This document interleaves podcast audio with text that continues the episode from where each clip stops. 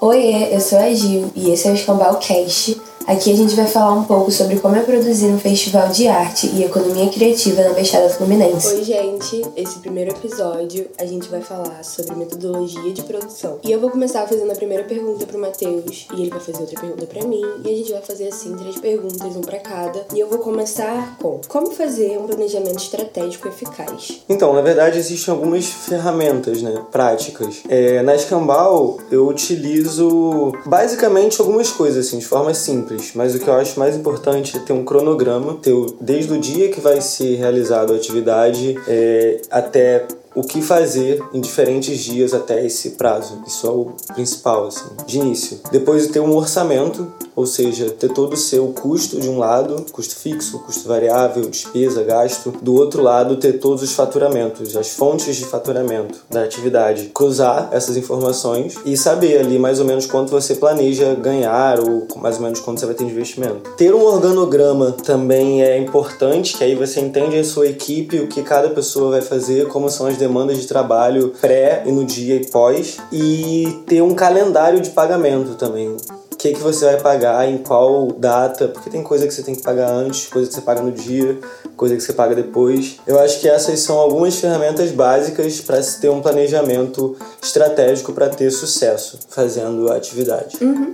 É... Agora eu vou te fazer uma pergunta, Jo. Ok. Giovana, como é a seleção de expositores no festival? Então, é, a gente faz um processo de curadoria porque a gente entende que a gente precisa alcançar uma, uma conexão entre o que as pessoas estão expondo ali e o que, que o público deseja ver, justamente para rolar uma troca efetiva, sabe? Para que role um, um, um, comércio mesmo e uma, uma comunicação entre, entre o público e entre os expositores. A gente faz uma setorização dos expositores, então a gente divide algumas vagas para moda, outras vagas para ilustração, outras vagas para trabalhos artesanais e por aí vai, gastronomia, etc, etc, etc, até a gente fechar o nosso número de vagas de forma equilibrada. Isso é bom que garante também uma venda ali, uma concorrência controlada, né? Sim, porque a gente tem que manter, né, esses números equilibrados para também não ficar uma, uma um tipo de um nicho em desvantagem e outro em vantagem, sabe?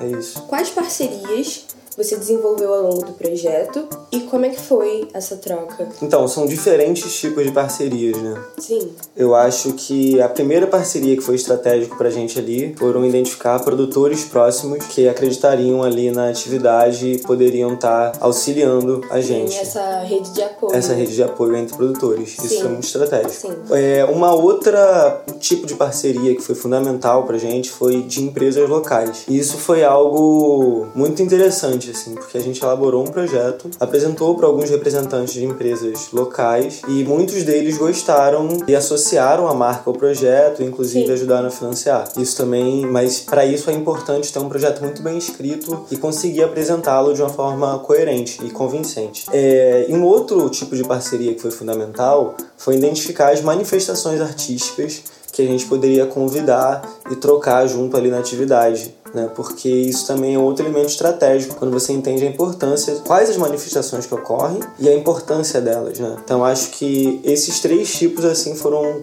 muito presentes ao longo da, da, da produção do festival. Uhum, com certeza.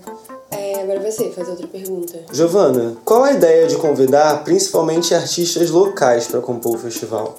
Bom, eu acho que essa ideia vem muito da, da gente entender a necessidade de ter, criar um espaço para esses artistas apresentarem seus trabalhos e criar um espaço também de divulgação, sabe? Um palco mesmo para mostrar esses trampos e apresentar para o público, ajudar essa, a galera que tá muitas vezes no começo e que muitas vezes não tem um local é, para de fato mostrar seu trabalho. Então a Escambau funciona também como palco para artistas que e também já veio galera de outros, outros cantos, né? E tipo, fazer essa troca acho muito importante. Acho que veio daí mesmo, uma vontade de aproximar o público, o nosso público, a uma cultura local mesmo da Baixada. Enfim, acho que é isso. Essa pergunta é sobre o orçamento. Como foi produzir com pouca grana e, ter, e com um orçamento reduzido? É, isso foi real, um desafio, assim. Foi. Até o. Até a Escambau conseguir engrenar, assim, de ter das pessoas conhecerem e pagarem para estarem dispostas a pagar e tal. A gente teve, primeiro, assim, a primeira consciência que eu acho importante ter é sem megalomania. Não dá pra gente pensar tudo de forma megalomaníaca. A gente tem que pensar que a simplicidade também, menos é mais, né? Uhum. É, isso é importante e importante também ter noção de que nem sempre você vai ter retorno financeiro imediato. Na verdade, isso demora. É, é entender isso. É tra... Um passo de cada vez, é. né? Não na primeira edição. Seja um pote, porque não vai rolar. Na primeira edição, nós pagamos para trabalhar. E é, e é isso, é ter essa consciência.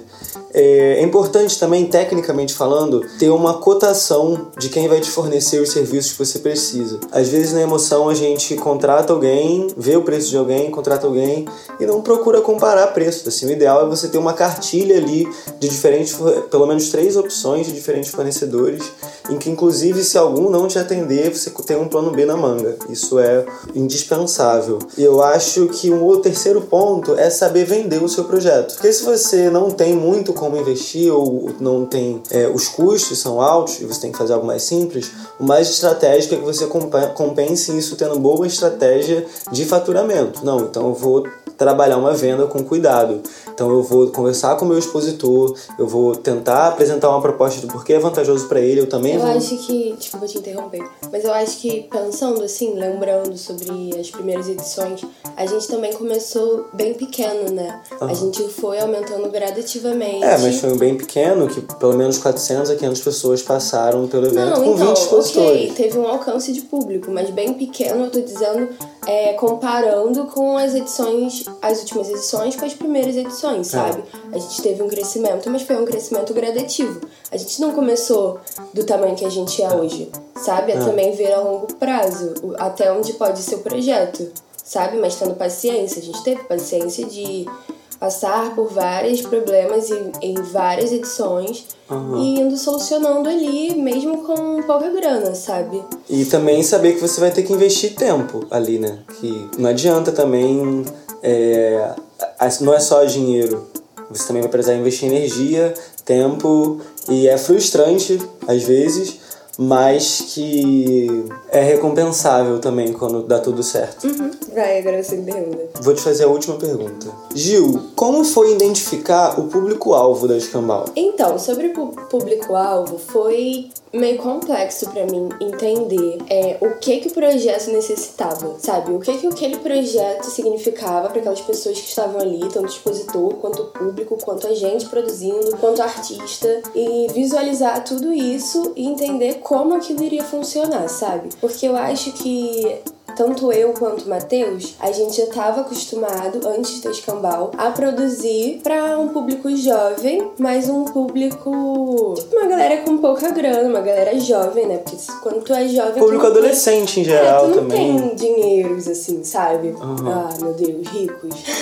então eu acho que quando a gente foi pensar na Escambau e é isso, cara. O projeto ele precisa desse tempo de maturação, assim. A gente pensou muito, a gente conversou muito, muita reunião, até entender. Escutar a opinião das pessoas. Né? Escutar né? a opinião das pessoas, com certeza. Até a gente entender o que, que se encaixaria melhor ali, sabe? Eu acho que a Escambau ela é quando, quando eu falo de público-alvo, é um evento onde as nossas personas, assim, onde as pessoas que frequentam são pessoas muito diferentes. A gente consegue agregar. São os públicos-alvos. São né? vários públicos. Então, eu acho que isso é muito. Eu fico muito feliz de falar isso, porque a gente consegue agregar pessoas com classes sociais diferentes, com idades diferentes, de locais diferentes. Gostos artísticos diferentes. Com gostos artísticos diferentes. E todas aquelas pessoas convivem ali no mesmo espaço, em praça pública. E pessoas que vêm de outros locais da Baixada, sabe? Então é isso, a gente conseguiu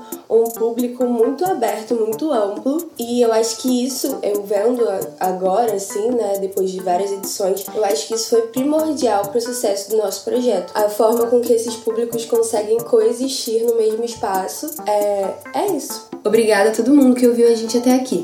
O Escambelcast foi financiado pela Secretaria de Cultura e Economia Criativa do Estado do Rio de Janeiro, através do edital Cultura Presente nas Redes. Queremos agradecer a todos que colaboraram com a construção do Festival Escambau. público, artistas, expositores e produtores. E para conhecer mais sobre o nosso trabalho, siga a gente no Instagram, arroba Festival Escambau e arroba Baixada Sister.